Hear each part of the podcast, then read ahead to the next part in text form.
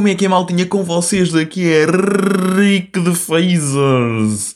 Pinguins, bora puxar croquetes. Se calhar a partir de agora vamos fazer aqui introduçõezinhas à, à youtuber, não é? Assim uma homenagem, uma, uma homenagem a youtubers. Não sei, vamos ver como é que isto corre. Bem, hoje temos aqui o quê? Uh, para já temos um zinho a fazer barulho. Eu fico sempre na dúvida se isto se ouve ou não. É que já houve vezes, é que eu depois ouço os episódios quando os lanço.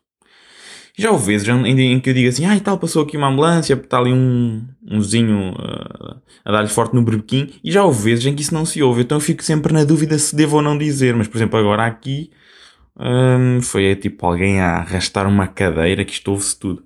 Mas pronto, Vamos ao que interessa, meus meninos. Olhem, vou ser honesto, este episódio hoje urge assim algum tipo de rapidez, de fluidez, de velocidade, porque acontece o quê? Sucede que aqui o vosso menino, João Guilherme Matos, decidiu inscrever-se juntamente com um compincha um, num concurso de cinema 48, em que, portanto, é em 48 horas, ou seja, o clock sticking, está o tempo a contar e eu estou aqui a gravar o podcast. Portanto, vamos à magia da situação. Bem, já que eu estou assim tão focado em cinema, vamos começar já com o trailer do, do Velocidade Furiosa 9. Aquilo é uma que não é? Que, como é que a gente há de descrever aquilo? Olhem, sinceramente eu acho que é consistente e constante ao nível da trajetória de loucura a que o Vin Diesel nos tem habituado. E é que as pessoas ficaram ultrajadas no fim, porque aquilo está supostamente a dizer que eles vão para o espaço, ou que, uh, quando muito, estarão ali já a fazer drifts estratosféricos. Um, mas, um, pá, não sei até que ponto não sei até que ponto, isto será assim tão chocante, não é? É que nós pensarmos bem, é, o Velocidade Furiosa já é maluco praticamente desde o quarto ou do quinto, não é? No quinto temos uma noção completamente doida da, da existência de hum, atrito e, e da questão física de quanto pesará um cofre repleto de dinheiro. Pronto, que aquilo anda a ser arrastado pelas ruas de lá de. no Brasil. Aquilo era uma festa. A dar cabo do betão e do alcatrão e não sei o quê, pronto, muito giro. Depois no sexto o que é que tivemos? Tivemos o Vin Diesel, armado ali quase que em super-homem, a saltar de um carro, faz um piparote, agarra uma personagem no ar e salta de costas, cai noutro carro e o homem está ali, ele basta dizer family com aquela voz à gruta. family. E estamos tranquilos, ok? Sétimo, o que é que tivemos no sétimo, assim doido? Ah, sétimo também foi uma cena muito gira que foi o Vin Diesel lá para o fim simplesmente diz The thing about street fight, the streets always win. Dá um tipo um, assim, um, um stomp, né? pé no chão, todo chateadinho e cria umas fissuras de Uh, sei lá, lá no Alcatrão ou no, no, pavimento em que eles estavam e, e, o vilão acaba por cair. Portanto, é assim, nós estamos sempre habituados. Oitavo, oitavo tem a minha cena favorita que é o The Rock grande The Rock, a dar uma cabeçada a três seguranças da prisão que tinham capacete e estes três seguranças saem disparados por uma porta. Vejam bem a potência do crânio do The Rock. Mas é assim, isto supostamente está a chegar ao fim, isto vai ser ainda uma trilogia que é, originalmente iam ser 10, ok? Depois o Vin Diesel disse que afinal o décimo é muito complexo. Vocês poderão imaginar a complexidade que um filme da Velocidade Furiosa poderá trazer. E, portanto, o décimo foi dividido em dois. Então agora já é o décimo primeiro que vai ser o, o términos, mas obviamente que não, porque o dinheiro fala mais alto.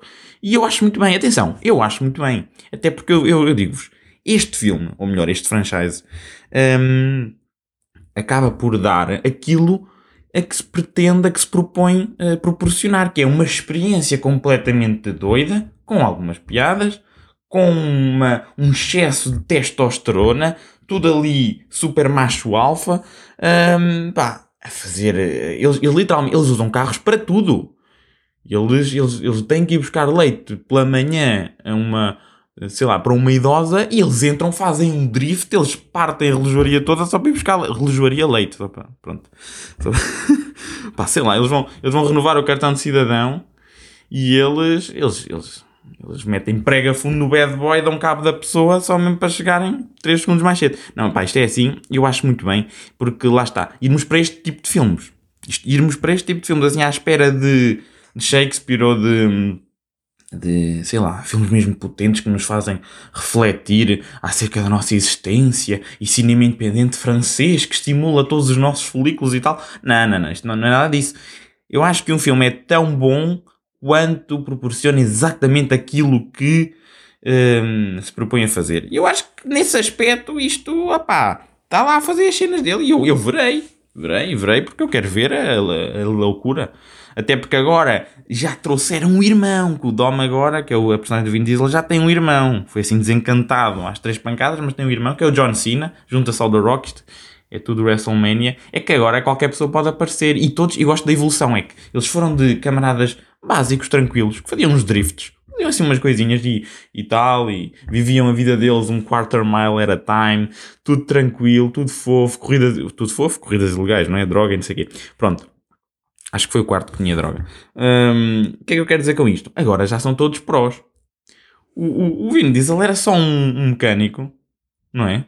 Só um mano que fazia cócegas às engrenagens e à, à cilindragem de carrinhos dos popós. E de repente, não, parece. Este, este mano é um. Uma, ele é o Winter Soldier, ok? Ele ouve as palavras cilindro, fuel, diesel, e de repente ativa-se o Soldado do Inverno versão Vin Diesel. Mas todos eles, todos eles, a Letty agora também é uma. É tipo uma mini viúva negra. Todos eles são os Vingadores, são imbatíveis. São os campeões. E agora até se fala da possibilidade de um crossover do Jurassic Park, foi perguntado ao realizador, e ele diz: ah, never say never. Eu duvido, até porque muito provavelmente se juntava isto mais facilmente até aos Transformers do que ao Jurassic Park, porque vamos ser honestos, é certo que a arte é subjetiva. Eu sou sempre um defensor de que a arte deva ser, e é, eh, subjetiva, não existe uma métrica empiricamente verificável para dizer que algo é melhor que outro. Mas Catano, Catano, o, o mundo jurássico, o Parque Jurássico está, posso dizer com firmeza, objetivamente, num plano superior e diferente aqui ao, à Velocidade Furiosa, não é? Pá, digo eu. Bem, mantendo aqui a premissa de ceninhas de entretenimento, vá, uh, estive a sofrer aqui ao domingo à noite, uh, porque achei por bem que é assim. Eu muitas vezes eu digo, digo, falo que de facto não há, não há invenções, não há cenas fixas, não há apostas em coisas boas para, para, para a TV, para, para o horário nobre. Uh, sinto que Portugal ainda está muito no passado, preso a 1900 e sei lá, 1950 no conteúdo que produz. E então fui ver para ver o que é que se passa. Então olhem, para já temos o The Voice. The Voice, aquilo é muito fake, estão a ver? Aquilo é, aquilo transborda fakeness ali. É, é, o que é que aquilo é? Pá, sei lá, começa com um puto a abrir a goela e eles estão logo ali a vibrar, estão logo ali a sentir as vibes e meu Deus, que, que tem futuro ele. O puto, o puto, o puto essencialmente é como se vai ao médico e o médico, ah, o que é que tu tens? Faz A. E ele, ah, e depois a Carolina Deslando diz, meu Deus, mas que som. Eu, sinceramente, vejo um grande futuro. E pronto, é, é, é, pá, é mesmo treta. É muito teatral, é para chuchu, tipo, é, é conteúdo para, para encher. É para encher chouriços, pá. Hum? Encher chouriços. Mas sinceramente, comparado com o, o último que eu vou falar, isto é Shakespeare, vocês já vão ver. Depois, temos Hell's Kitchen. Hell's Kitchen, é pá, tem o Lubomir, está ali com a pressão arterial ao rubro a tentar imitar o Gordon Ramsay. Ele está todo tenso, está ali a bater o recorde quase, quase, quase a bater o recorde da Guinness da quantidade de vernáculos proferidos num minuto. O homem diz muita asneira. Olhem que se for. Imaginem eu no, no Hell's Kitchen. Eu no Hell's Kitchen era carambolas para. para. Sabem? Já agora, isto já me aconteceu algumas vezes. É que eu mudei agora o aparelho e eu sinto que isto me está a prejudicar um bocadinho a dicção. Uh, portanto, fica aqui um parênteses e, e, espero empatia. Mas pronto, eu no Hell's Kitchen eu diria carambolas, pá. Faz-me o ovo em condições maroto. Pronto, o, já o Lubomir. Lubomir não. O Lubomir seria algo do género pi, pi, pi, ovo, pi, pi, pi, em condições. Seu pi. Era algo assim. Uh, mas já, eu, eu, sinceramente acho que ele ainda deve estar com dores de barriga, ali depois da greve de fome que ele fez. E então ele está sempre raivoso, não é? Está sempre raivoso. Giro, giro era o Chicão do CDS ser concorrente para lhe dar de comer o tal vinho estrelado, a ver se aí já comia. Mas pronto. E agora, pá, temos aqui o pináculo da criação, o arquétipo da perfeição, a obra inacabada de António Gaudí. Obviamente que estou aqui a falar, e já sabem a que programa refiro, do All Together Now, da Cristina, da grande Cristina. A Cristina é MVP. do conteúdo audiovisual. Vocês têm noção da quantidade de oportunidades de carreira que eu estou a matar, a cascar nesta malta toda? Não estou a gozar, isto é só humor. Obviamente que a Cristina amanhã diz: Queres vir ao All Together Now? E eu digo: Obviamente que não. Pronto. Essencialmente isto é uma palhaçada enorme. São 100 camafeus lá colocados em caixotes, tipo os marretas, estão a ver? Todos a fornecer uma bela dose de vergonha alheia. É só dor. Então, mas isso não é um ajuntamento? Perguntam vocês. Não! Bicas acrílico! Estão a perceber? Aquilo tem acrílico, manos. Vocês andarem também envolvidos numa espécie de bola, podem andar por aí a saltitar. Aquilo tem acrílico, pá. Parecem, parecem salsichas enlatadas lá todos. Parecem atuns. O programa é super cringe e o foco está todo trocado, estão a ver? Porque ninguém quer saber dos participantes. Ninguém quer saber. Ninguém. É, imaginem, na edição, quando eles estão lá a meter o programa da treta, eles baixam propositadamente o som de quem está a cantar para ouvir alguém a fazer um comentário frouxo, estão a ver? Tipo a Rita Pereira. Essa é também muito frouxa. É, só serve para dizer, uh, como é que é? No, no Twitter fica sempre trending a dizer Boa quarta-feira! Ah! É assim uma coisa que aparece que, pronto. Enfim, até perco, perco neurónios, perco, perco células a pensar nisto. E, e ela, o que é que ela diz? Ela diz tipo cenas do género, gosto da garra e da personalidade. E a pessoa está literalmente a atuar há 5 segundos. Mas, mas, mas eles baixam propositadamente o som de quem está a cantar. É, o foco é mesmo as celebridades. Celebridades que são muito célebres, elas ficam já assim a saber. Depois, quem é que lá está? A Cristina, a grande Cristina, continua lá, aquela senhora irritante que todos já sabemos, todos conhecemos. Ela que hum, é uma fã acérrima do Super-Homem, visto que ambos quebram a barreira de som com regularidade. E pá, um dia imaginem, eu vou tirar uma foto com ela, assim, não ironicamente, ou ironicamente, e eu acho que a descrição com ela seria Uh, assim, adivinha quem gritou mais? Eu para a chamar para a foto ou ela no dia a dia? Acho que isto seria giro. Mas a cena que custa ali no All Together Now é que ela interrompe quando alguém está a tentar dar uma opinião fundamentada. Está ali um mano a dizer: Epá, ó, tipo, gostei bem do teu sol sustenido, a maneira como colocaste essa voz, a tua, a tua sensação de palco, tudo. E ela depois diz: Ó, oh, Carlos, é para hoje, está bem? Hum? Então. Pá, muito podre. É mesmo podre, pá. Pá, já estou aqui a sentir os vómitos. Enfim, uma centena. É preciso uma centena de sonsos e mafarricos para fazer aquele programa frouxo. Sonsos e mafarricos brought to you by Nodi no país dos brinquedos. Bem, e para terminar, que o episódio já está ligeiramente longo e a gente não gosta de coisas longas, um, vou-vos falar de algo que já num um tom muito mais uplifting, muito mais agradável, que é o princípio, meio e fim. Ok? Isto é o programa do Bruno Nogueira, que é um programa que muito se falava e tal. Eu ficam já a saber, full disclaimer, eu não gosto muito do Bruno Nogueira, ok? Não, é assim, não é como pessoa, não conheço lado nenhum, portanto não sei, mas como artista simplesmente nunca me cativou, nunca me captou. Da mesma maneira que eu nunca cativei o Bruno Nogueira, ok?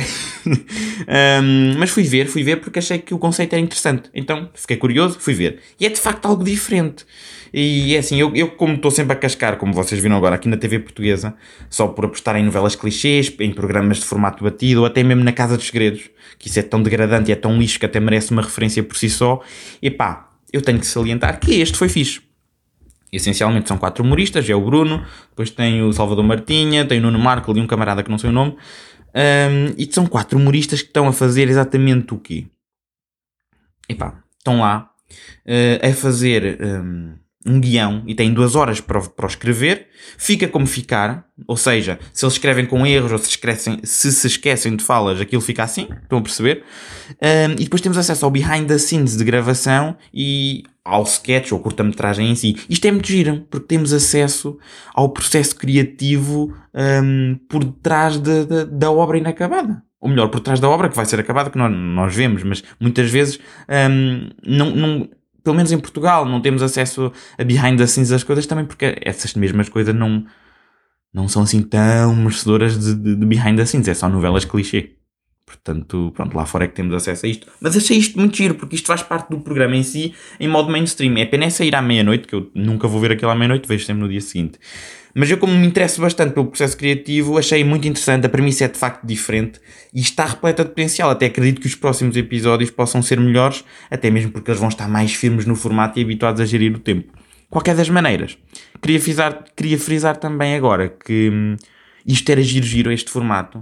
Uh, imaginem, com grandes mentes do cinema fechadas numa sala a fazer este, hum, este exercício. Por exemplo, o potencial de metermos o Quentin Tarantino o Christopher Nolan e o Aaron Sorkin, que já agora é o scriptwriter ou o guionista de, com maior média de palavras por minuto. Vocês devem conhecê-lo do Facebook, um, do filme da Molly's Game, ou até do Trial of the Chicago 7, que eu já falei aqui no podcast, na primeira temporada, e até foi nomeado para melhor filme, só para terem noção. Se bem que este ano é meio atípico, mas pronto, isto fica para outra, para outra altura esse tópico. Já estou a divergir, peço desculpa, é que isto, hoje eu estou com muita pica, que eu quero ir, hum, quero ir ali para, hum, para o brainstorming para fazermos a, a curta-metragem. Mas já, yeah, imaginem, Tarantino, Nolan e Sorkin a fazer o princípio, meio e fim, e eles próprios podiam realizar à vez, ou se quisessem até, mete-se o James Gunn dos Guardiões da Galáxia e do próximo Suicide Squad a realizar, para ser a, mesmo aquela impressão digital criativa constante através da lente. Não sei, é só uma ideia, mas acho que o formato em si vai inspirar projetos, e é muito giro a questão de impor o tempo, um deadline permite hum, epá, vencer efetivamente a inércia criativa que muitas vezes é o que a sombra e tal, a malta que anda a tentar fazer cenas. Mas olhem, por falar em deadline, vou então agora fazer a minha sessão com o Compincha para tratarmos da curta-metragem. Compincha é esse que vocês conhecem, já veio aqui ao, ao, ao, ao podcast, já, já teve aqui um episódio, mas como não falei com ele se podia revelar ou não, eu no episódio seguinte eu, eu digo quem é. Uh, para a semana teremos convidado, neste caso convidada. Portanto, vá, portem-se bem e dedo molhado na orelha com água, ok? Tchauzewski!